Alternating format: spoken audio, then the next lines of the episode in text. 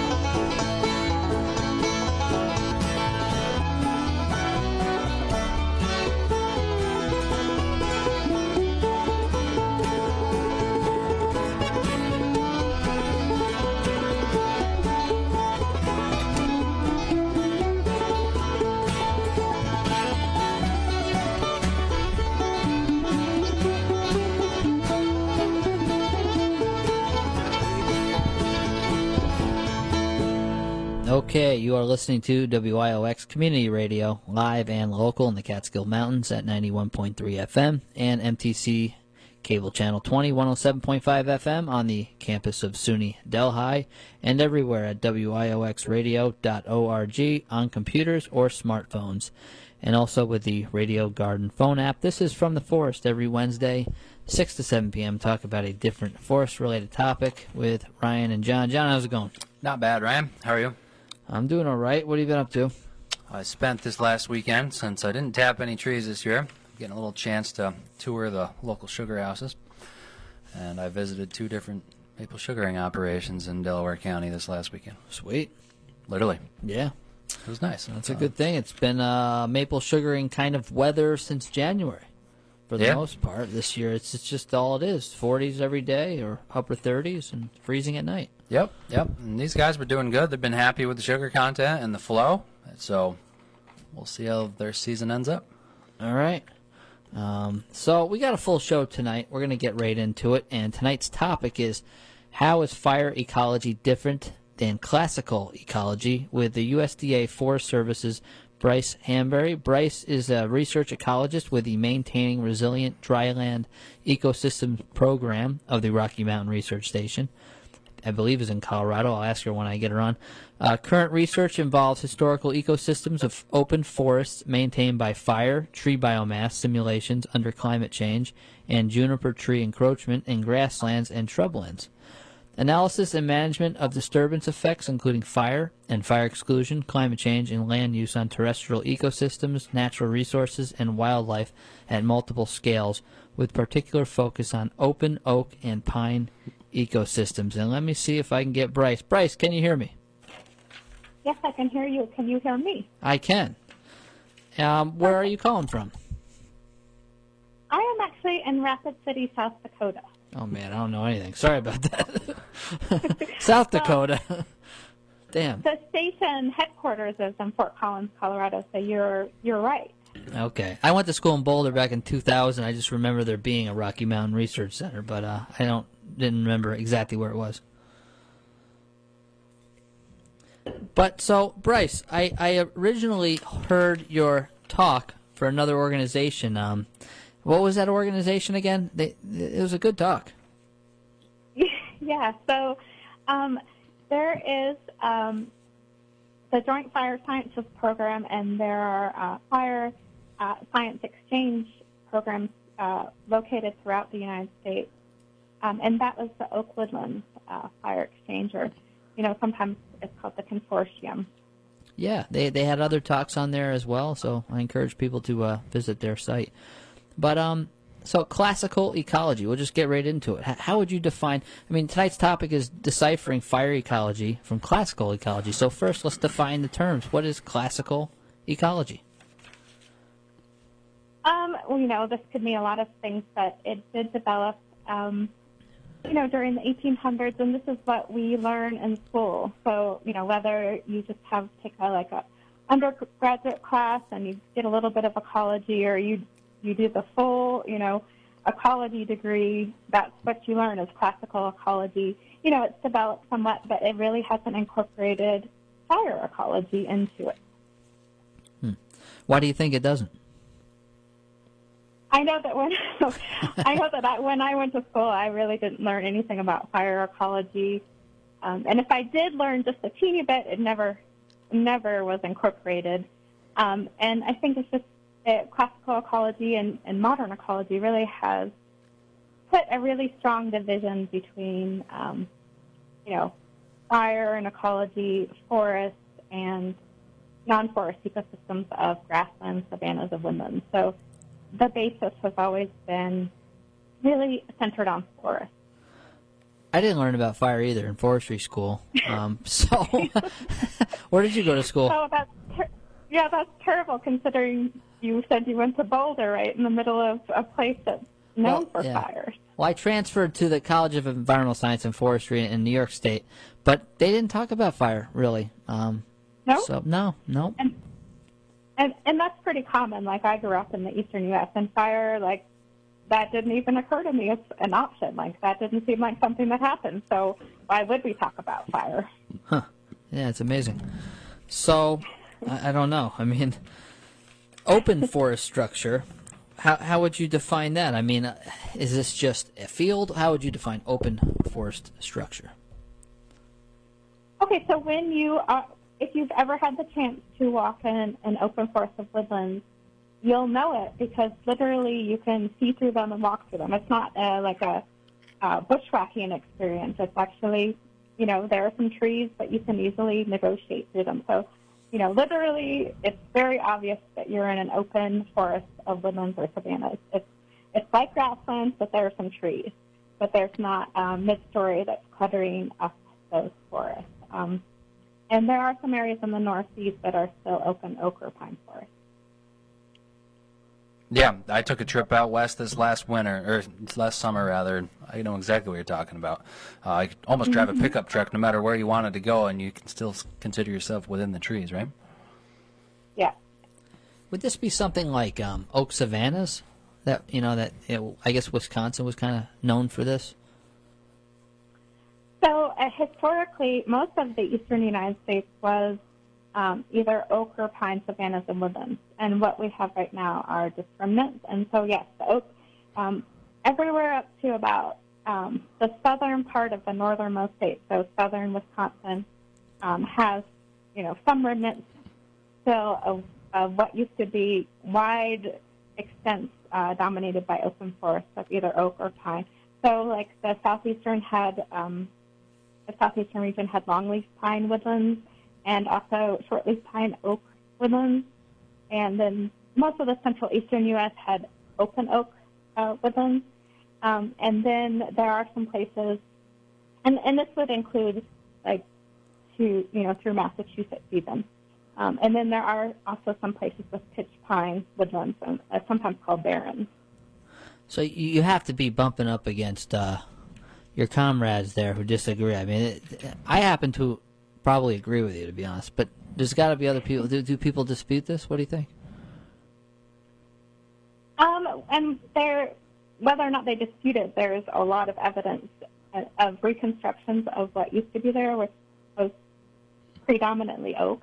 Um, the people who are disputing it dispute whether I think I think they're disputing the structure, maybe saying that it's closed forest.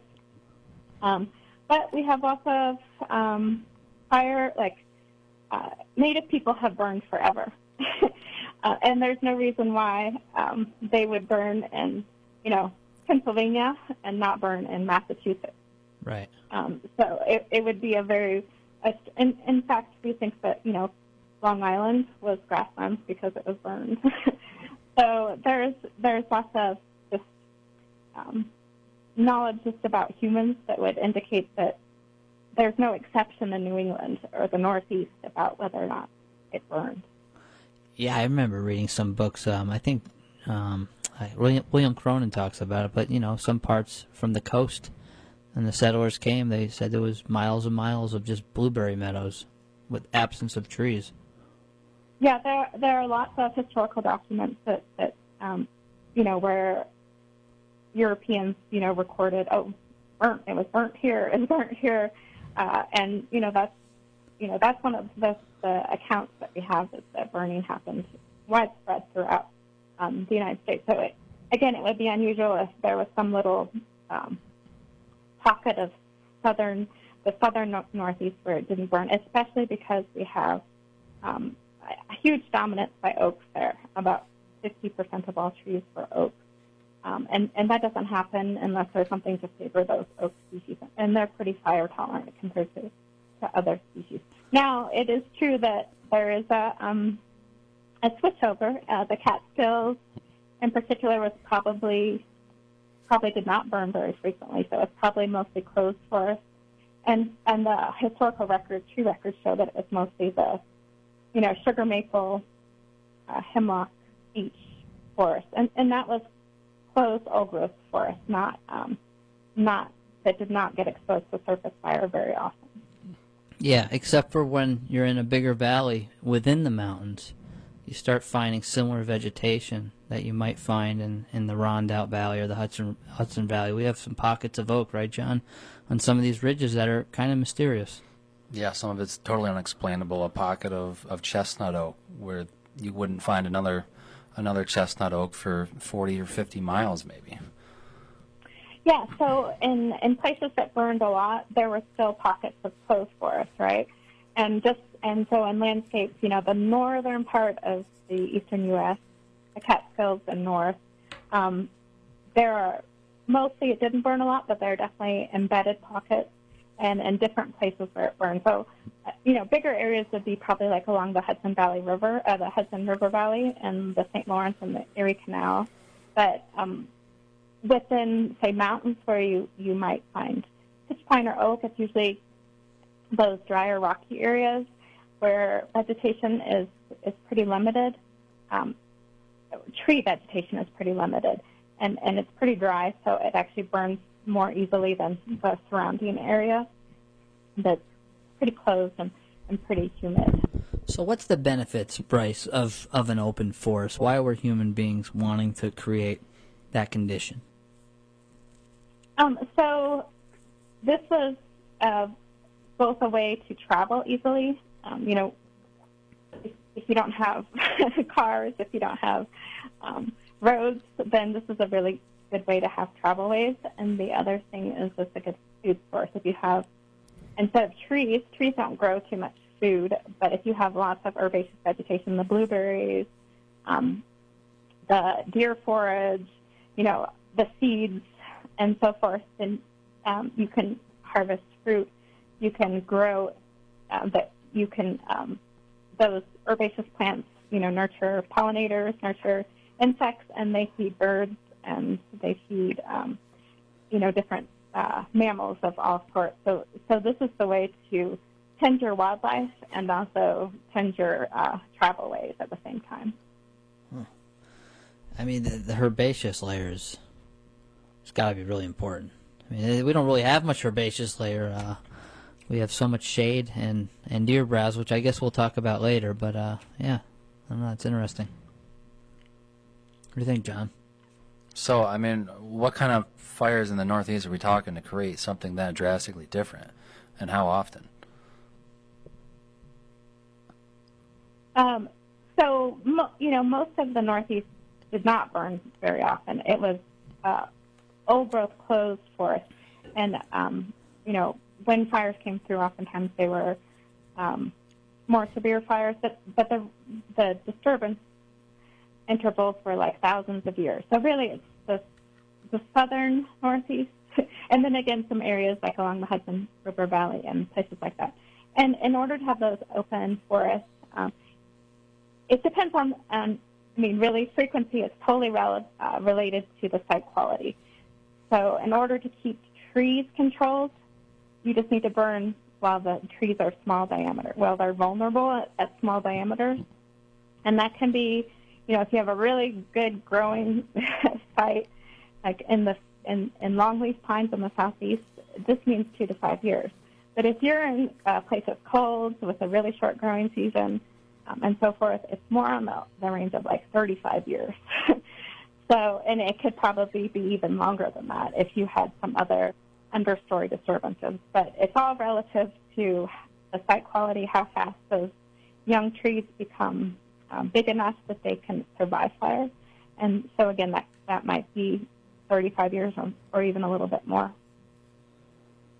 So, okay, how would you define a closed forest then? You know, yeah. How would you define that? So in this case, and, and we've already kind of talked about this, but the, the trees occur throughout the vertical profile. So you really can't see through these forests, and you don't really want to walk through them unless there's a an established trail, or it can be very challenging to walk through them. There's a lot of clutter. Um, so literally, they're closed, um, and um, that's I think the typical structure of most forests in the eastern United States. And you're saying this closed forest is is in some areas a relatively recent phenomenon, like what in the last 100, 200, 300 years?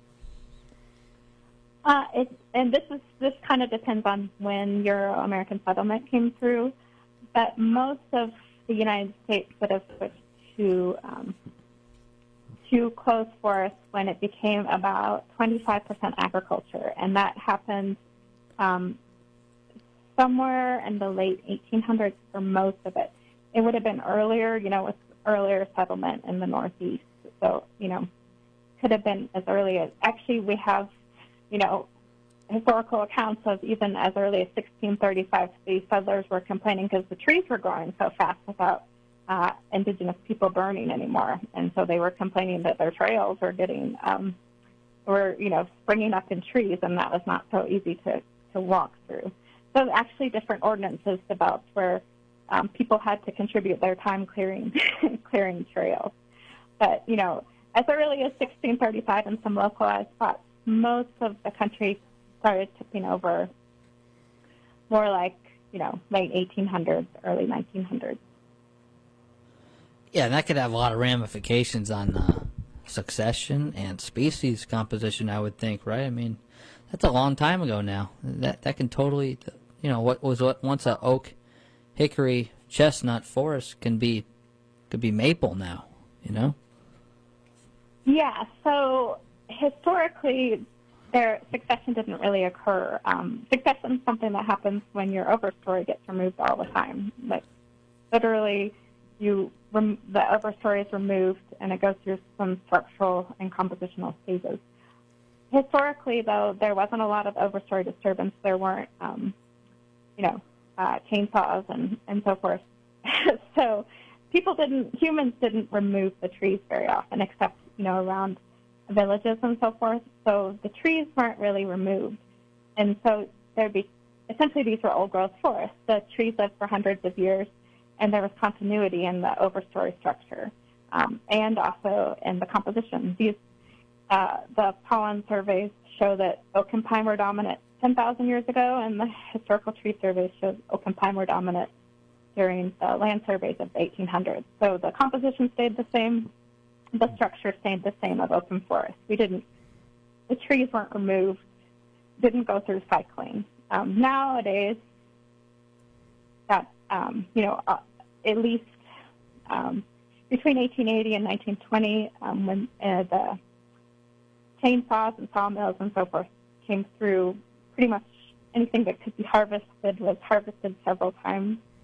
Um, so all of the overstory was removed, and then there was fire exclusion, surface fire exclusion. So it, it, it was a, a level playing field. And what came back at first were the oaks and the pines, but eventually they were outcompeted by the hundreds of other tree species that are um, available in the eastern broadleaf forest. So we have we're seeing a lot of species mixes now that didn't occur in the past. We don't have the dominance by oaks and pines that we used to have. And we see succession like all of us have seen it, where the trees are removed for some sort of clearing purposes, whether it's for the timber products or because you know, someone, you know, cleared land for a house or something like that. So we we do see the process of, you know, young trees growing up and and becoming, you know, part of the vertical profile of these closed forests. John, you want to say something? You look perplexed. Well, no, I'm just following along. um, so uh, yeah, I mean, so up until the 1600s, you're saying it was common to have an open forest structure of oak and pine in the eastern United States. And really, and I mean, depending on the location, the earliest change would have been, you know, the earliest we have a record of anyone noticing that changes had started was 1635. But most of the changes wouldn't have occurred until like the 1700s, maybe and um, you know, really along the eastern seaboard. And then a settlement occurred.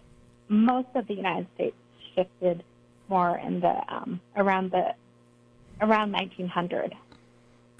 Right, and, and, it seems like okay. I think some people might get confused. I think I know what you're saying, but um, it's it's a there's a canopy, but the smaller trees are constantly being removed by by surface fires over and over again. Is that what you're saying? Yes. And the larger trees are just remaining. Yeah, the overstory yeah. tree trees live for hundreds of years, and there's periodic recruitment when, you know, we talk about fire regimes being anywhere from two years to 35 years. Well, say there's a gap of 35 years from random chance, whatever, you know, things happen and, and fire didn't hit there. That's a chance for a um, some of the younger trees to recruit into the overstory. But it didn't need to happen regularly. White oaks live for a really long time. yeah. So um, uh, anyway, yes, there was a continuous canopy with very periodic rare tree recruitment into the overstory. Yeah, I've, I've seen it, um, even in our area where there was a, a wild, uh, well, a fire started by campers, and it got away, and it girdled the smaller trees, mainly maple, and the oaks survived it just fine. They're 20 to 25 inch diameter oaks, and they're they're fine. They couldn't get girdled with that thick bark. Yeah, usually that is the case. Once they develop the thick bark, there is something about um, trees needing that exposure to fire and also the the litter um, and the litter bed and the roots in there having that exposure to fire. Sometimes if trees, even if they're fire tolerant, have never been exposed to fire and suddenly that happens to them, even if they're, you know, what seem like pretty big trees, sometimes they do die because they have a lot the that area has never really again hasn't been exposed to fire and like the root systems are too shallow and you know a, a lot of strange things can happen if they have never been exposed to fire throughout their development. If you're just tuning in, you're listening to From the Forest. Tonight's topic is How is Fire Ecology Different than Classical Ecology with USDA Forest Service's Brice Hanberry. Um, I mean, fire. Why? Why do you think it has been taken away? It's it's really not in the toolbox, metaphorical toolbox in the Northeast as as much as it could be. If it, it's really absent in New York State, why do you think it's culturally uh, not talked about?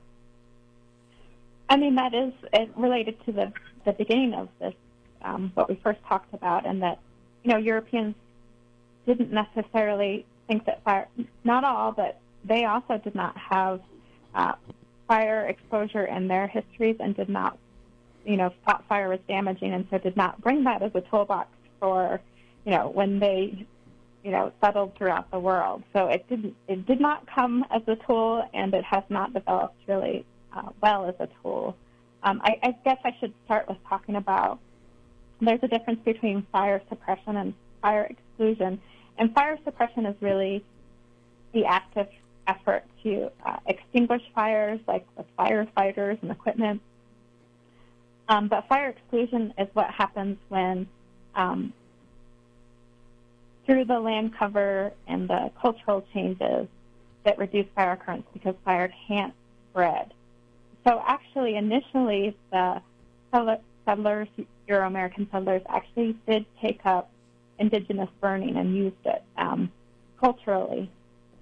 But um, as human densities increased, and, and people rightfully became concerned about, um, you know, human lives and infrastructure, um, the cultural shift happened to fire exclusion. So instead of people deliberately igniting, they deliberately extinguish fires. So there was that shift from, well, we're going to use fire as a tool you know, because we don't have equipment, we don't have a lot of labor. Let's use what the people that are here are using.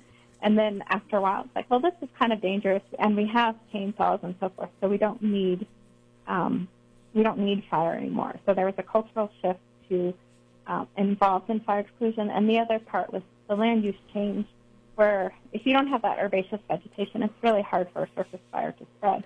I mean, just by definition, if you don't if you don't have those fuels short fuels, you're not going to have surface fires.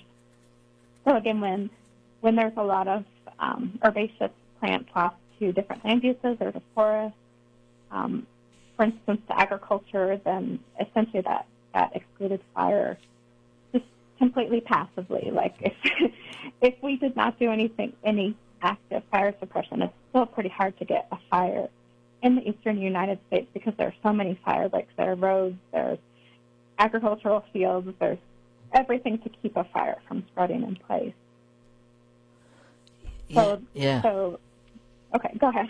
no, I also it's like when you know it's it's hard for people to grasp because when you talk, start talking about forests, I find when we John and I talked to Catskill Forest Association dealing with members and stuff.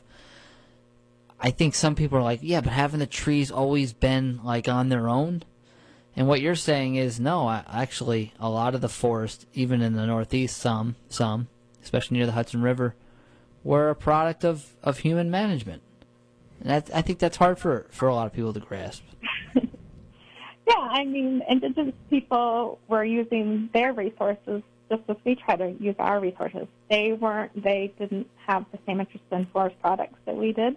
They were interested in, you know, again, in being able to travel through areas and be able to gather, you know, um, different um, herbaceous resources and wildlife. Um, so yes, they manage the landscape. And again, if you have the right fuel conditions, then a fires that are set um, will spread quite a quite a large distance. It, it, it's kind of impossible to imagine it now because you could, uh, you know, they'll even try to set prescribed burns in some locations, and it just they just won't spread. The ignitions will slow out because the fuel conditions are so poor now. Right. So this is something you might know uh, more. You definitely know more than us in South Dakota. But what about grasslands? I mean, I, I've heard you said you mentioned Long Island already. I've heard that Western New York was potentially grasslands at one time. Uh, So, what's the deal with that? Grasslands and fire and lack thereof. Yeah, so a lot of the flat stretches of New York that happen in western New York are ideal for grasslands, and and I did some models of where where good places for grasslands would be, and, and they popped up right away. But different hill plains um, came up as ideal places for grasslands. So I I don't know if we have historical counts or know that for sure. You might, because you're from New York, you might have that might have been something that you learned along the way or read somewhere that those those you know that there seems to be a lot of history that those were were grasslands initially. You know, a lot of the grasslands have been converted to agriculture, so it's hard to tell Right. what used to be there. Um, but yes, grasslands then would have more frequent fire than than savannas. Savannas would have more frequent fire than, than woodlands. Um, so where fire burns more frequently than, than trees can establish, that's where grasslands would be. And it doesn't take long if the fires don't come, you know, every 20, 30 years for the trees to, you know, invade into grassland. Even out west. Um, even like we have histories of eastern grasslands. The settlers saying, "Look, you know, Kentucky was a place that used to have a lot of grasslands," um, and people were like, "Oh, look at all the trees coming in." So we they actually showed that in 20 years, a lot of those grasslands turned over to forest. The first the first trees that came in were oak trees because that's what there was the most of, and they were probably pretty open at first, and then after you know another 20 years, they were probably pretty dense forest. I see you're studying juniper. What about juniper? That come in pretty good after that? yeah, so eastern red cedar is something that has uh, historically was was limited to kind of it's drought tolerant, it's not fire tolerant. So it was um, restricted to rocky outcrops, and it has increased quite a bit in the eastern United States. Oh yeah. Um, but where it's mostly coming in, it's been the Great Plains invader. So um, Texas, Oklahoma, places like that have, you know, just seen their grasslands in about 30 years turn into eastern red cedar. And that, you know, that's a really good example of the ecosystem services being lost to closed forests because people who depend on rangelands um, or grasslands they're no longer grasslands when they're eastern red cedar forests, and there's not much that can fit in between. I don't know if you've ever been in eastern red cedar. I lived in Missouri for a long time, and um, there's just there's nothing under there. It's just dense, really dense eastern red cedar. Yep. Yeah, no, where, where I grew up in the Wallkill Valleys, a lot of red cedar coming in those old abandoned fields. But what about looking at um historical wildlife? You know, maybe in Kentucky or Western New York, whether they had elk or buffalo might indicate a grassland. I would think. I don't know. What do you think, John? You're yeah. a wildlife guy. yeah, if you had, um, you know, Buffalo, New York, it was probably named for the bison that were there. There, you know, we don't have really good histories of bison in that um, it's not clear if they were always in the eastern United States or if they. Some people think they just came in when um, after your American settlers released diseases, and suddenly the, the bison didn't have the hunting pressure from Native Americans. So there's some thought that they've always been in the eastern, they always were in the eastern United States, not at the same densities as the Great Plains, but that they're always there. Some thought is that they just, you know, maybe there was a little bit of bison there, and that they increased following about, you know, when the Native American populations crashed about 1600 or so. So it's not really clear what kind of populations we're talking about for bison, but we have lots of names that are, you know, they definitely were there um, when Euro-American settlers were settling, and we have lots of, you know, different things like Salt Lick, bison, buffalo, you know, all sorts of names of where bison were historically in the eastern United States. We have, you know, people have recorded bison trails and, and, and so forth. So they were through, they did not go up to the north um, to New England as much. I don't think there are any records from there, but they were throughout most of the eastern U- U.S. Yeah. Um, until they were extirpated during the 1800s. Right. Yeah, I never heard it in New England, but just reading various books, yeah, Western New York would seem more conducive to that. Plus, they get a little less rain than we do. Seems once you get to Western New York, they get a little below forty, right, John? I don't know, like thirty something inches of rain, which to us is like the desert. right. Yeah, well, we have bison here in South Dakota, of course, and we get like 13 inches of rain a year. So, um, Oh my God. you know, they, yeah, they do. Bison do quite quite well um, with low precipitation as long as there are, um, you know, basis growth. You're not going to have high densities of bison. You know, they're migrating too, so they don't stay in one place. Uh, historically, they were migrating. Now they're highly managed herds, but um, they would have migrated around following, um, you know, say precipitation that had that uh, created quite a bit of regrowth, or else after fires, uh, herbaceous growth comes in really well. So there's a, a link between herbivory and fires. So um, we're going to take a break, but next I want to ask Brice about herbivory and climate change and all that. But um, if you're just tuning in, you're listening to From the Forest. Tonight's topic is how is fire ecology different than classical ecology with USDA Forest Services Brice Hanberry.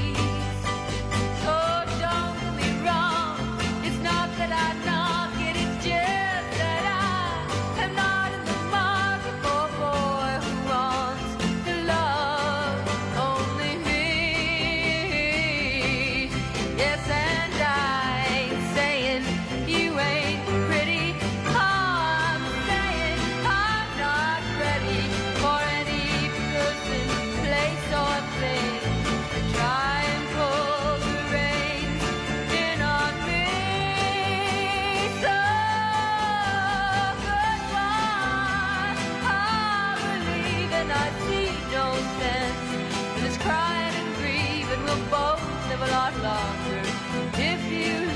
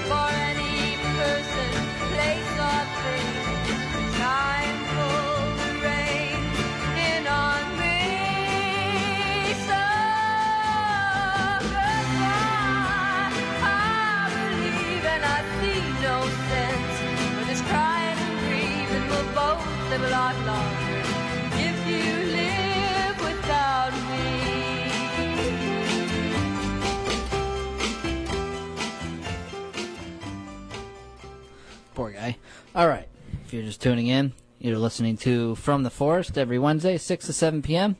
And tonight's topic is How is fire ecology different than classical ecology with USDA Forest Services Brice Hanberry? So, what about herbivory and these closed forests, you know, the, the, the forest we see today? How is that impacting or not impacting that condition? Okay, so first of all, there have been plants have been dealing with herbivores for millions and millions of years, so they're pretty uh, tolerant of herbivores.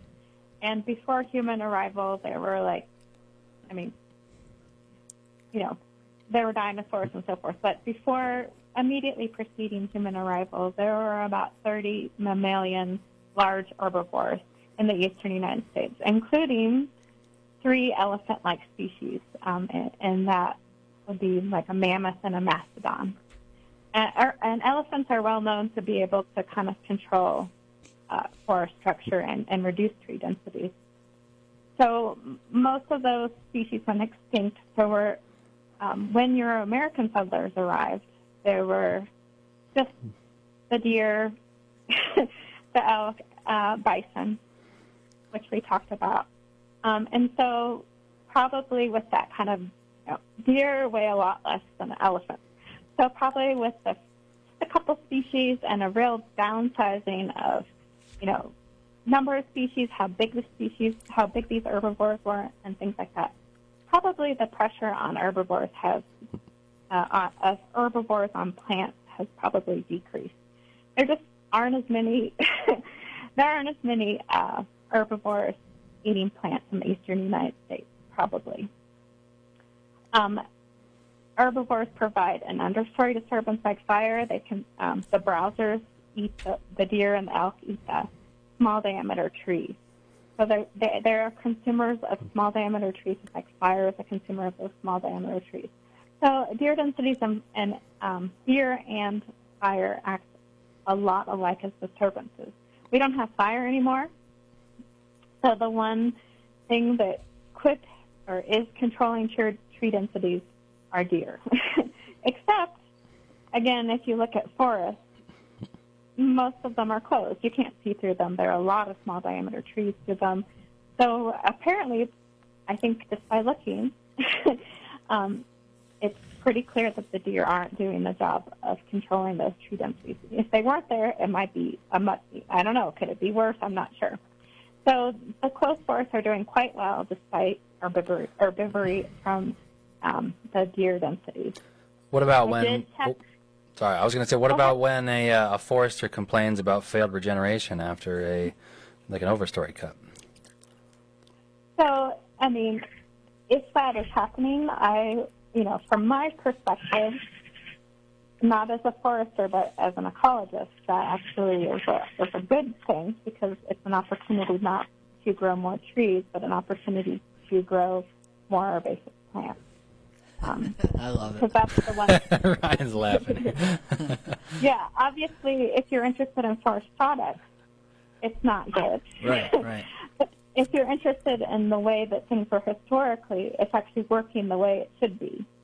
That the deer have actually controlled tree regeneration so that there's a balance between trees and herbaceous plants. So you're saying if we don't have trees regenerating, our soils aren't going to just collapse into the into the valleys and hillsides and and you know Armageddon here.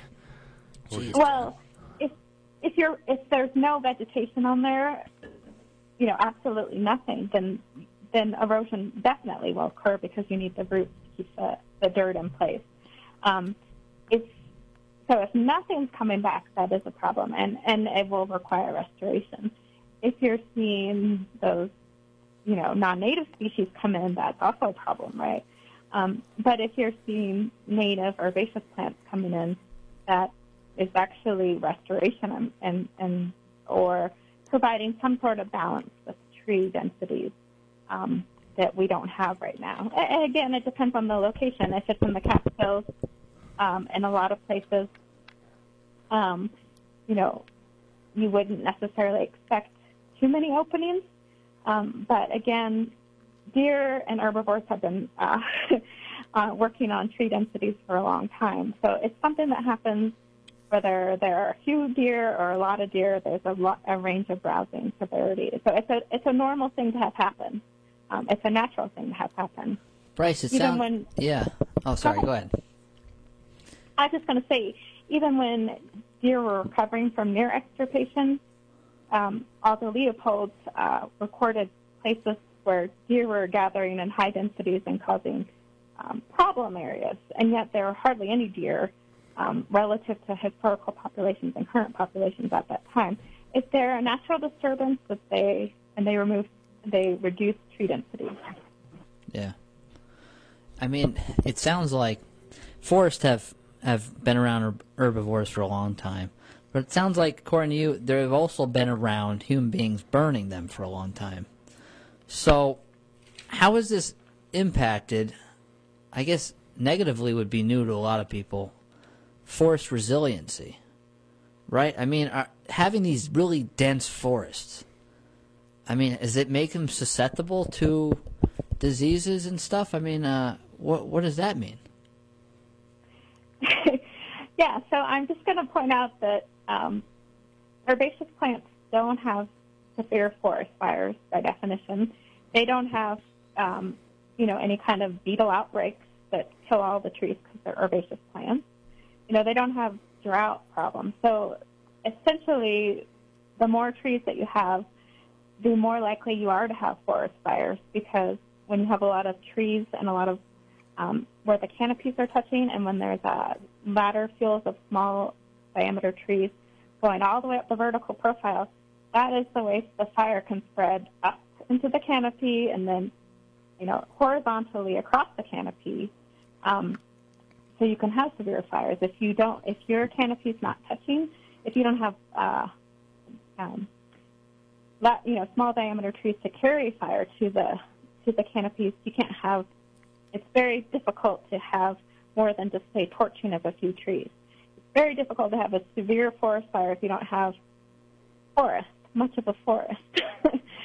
um, just herbaceous plants don't have forest fires.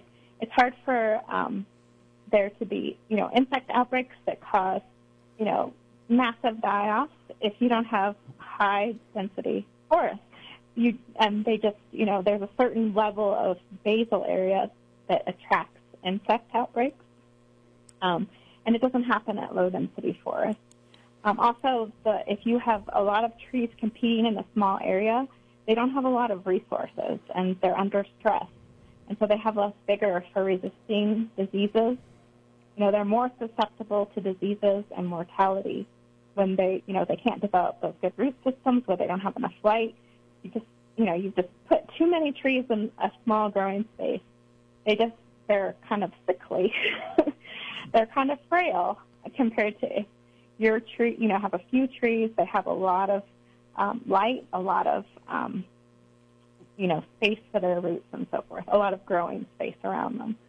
So they, if, you know, if you pack too many trees in a small space, it actually creates a lot of problems in terms of also, um, in terms of um, they use a lot of water and they're not tolerant to drought. So if you have, been getting wetter in the, the eastern United States, but if there are uh, droughts or flash droughts, these really packed um, high density stands are going to be pretty susceptible to drought die-off.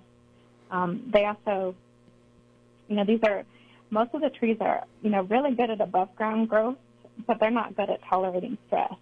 They don't have a lot, again, don't have a lot of um, resources on the root system. They can't, they don't do as well at just growing slowly and, and toughing out situations. It, So, seems, um, yeah, it, it seems like in the last 20, 30, 40 years, foresters are complaining, oh, we just have a new tree disease all the time. We didn't have these problems before. And, you know, then some people say, well, it's because of, it's because of climate change. What, what do you think? I mean, is it, is it, is it both? Is it climate change? Is it the lack of, is it fire suppression or, or the lack of fires? Is it too, is a closed canopy forest too dense? I mean, what do you, what do you think? Well, again, regardless of what the climate is, if it's changed or not, um, again, if you have a lot of fast-growing trees growing in dense stands, they are going to be more susceptible to disease. You know, again, regardless of more rain or more heat, they're, it's just um, it's just going to happen. Um, and then, um, as for climate change, um, in general, the eastern United States has not warmed very much. Um, it's actually called a warming hole.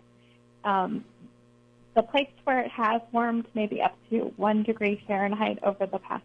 So climate change is, is a sustained trend that lasts about at least about 30 years. So if something happens, you know, otherwise it's weather, more weather. Um, but if there's a, a, a trend that has happened over a 30-year period, it's different than the previous time that it's climate change. It could be 20 years, but it has to be really a sustained trend.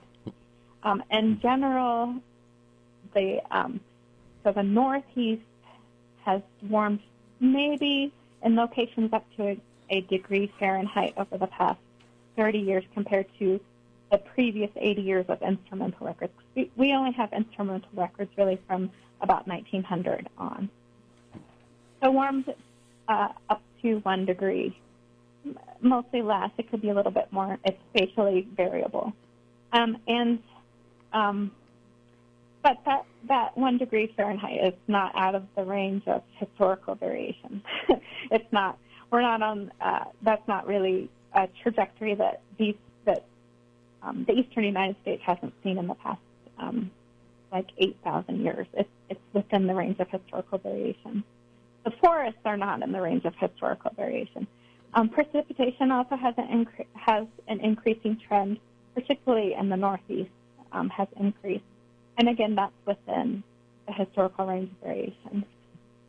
So the climate is not outside of of, of what hap- what forests of the past has experienced, but it is out of the range of what forests of the present have experienced.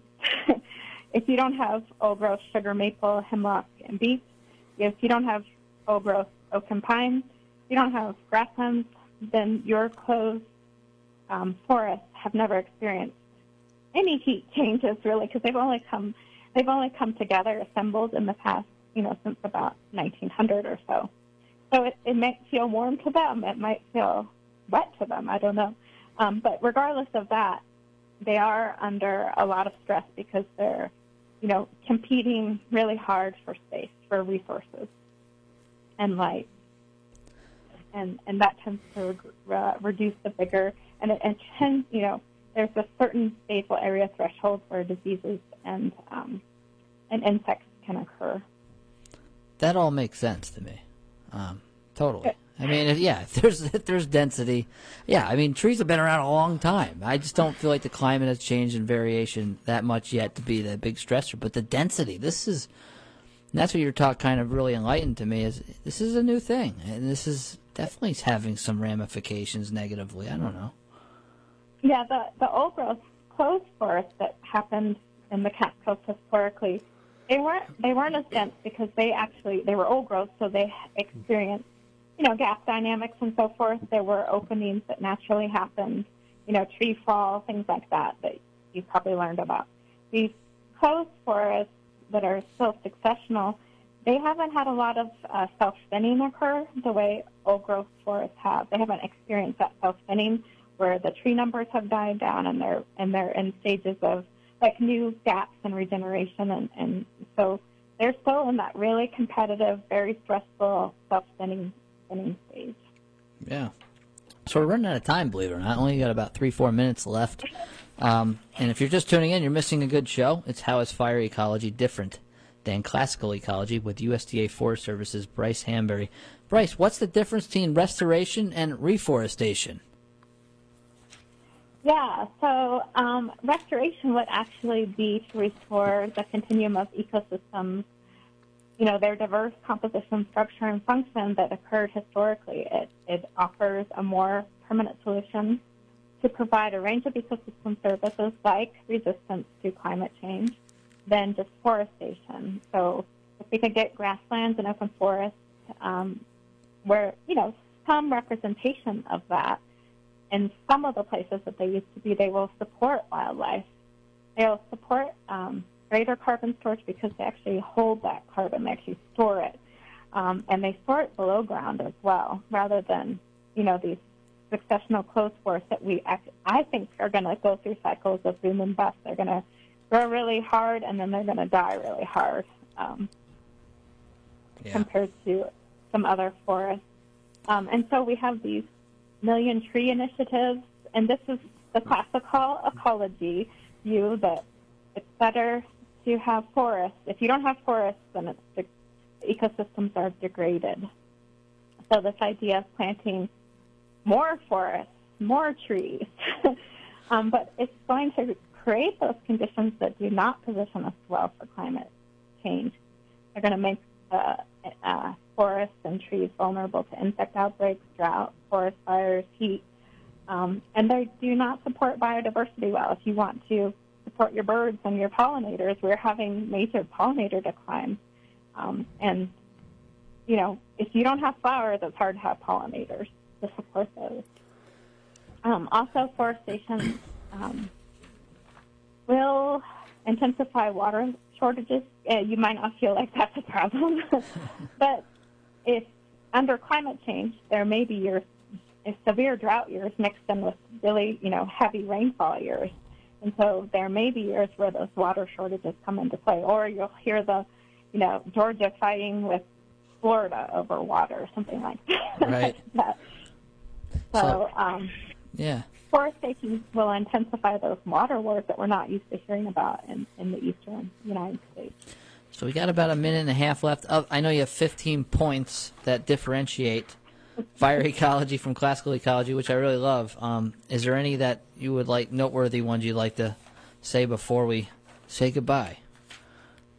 um, I just I think we can I can end with one of these last ones that that you had uh, we talked about where it's important to consider that trees are a hazard at high basal area uh, basal areas, um, and that tree planting should be carefully considered.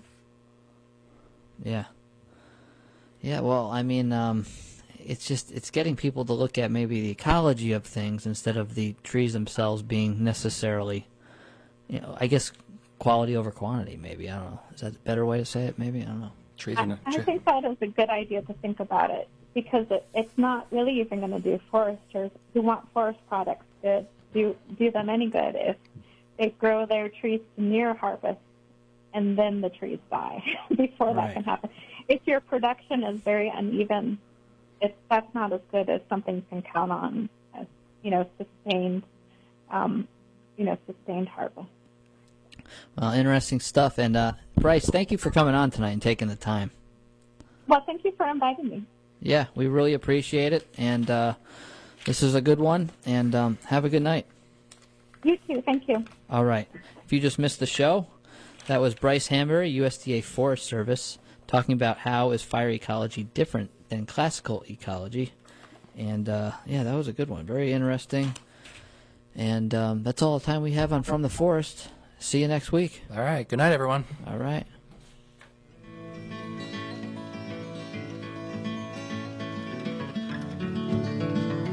Oh, the neon lights were flashing and the icy wind did blow. Seeped into his shoes and the drizzle turned to snow. His eyes were red, his hopes were dead, and the wine was running low. And the old man came home from the forest. His tears fell on the sidewalk as he stumbled in the street. A dozen faces stopped to stare, but no one stopped to speak. For his castle was a hallway, and the bottle was his friend. And the old man stumbled in from the forest. Up a dark and dingy staircase, the old man made his way. His ragged coat cot he lay. And he wondered how it happened that he'd ended up this way. Getting lost like a fool in the forest. And as he lay there sleeping, a vision did appear. Upon his mantle shining the face of one so dear, forgotten year, when the wildflowers did bloom in the forest. She touched his grizzled fingers and she called him by his name. And then he heard the joyful sound of children at their games. In an old house on a hillside in some forgotten town. Where the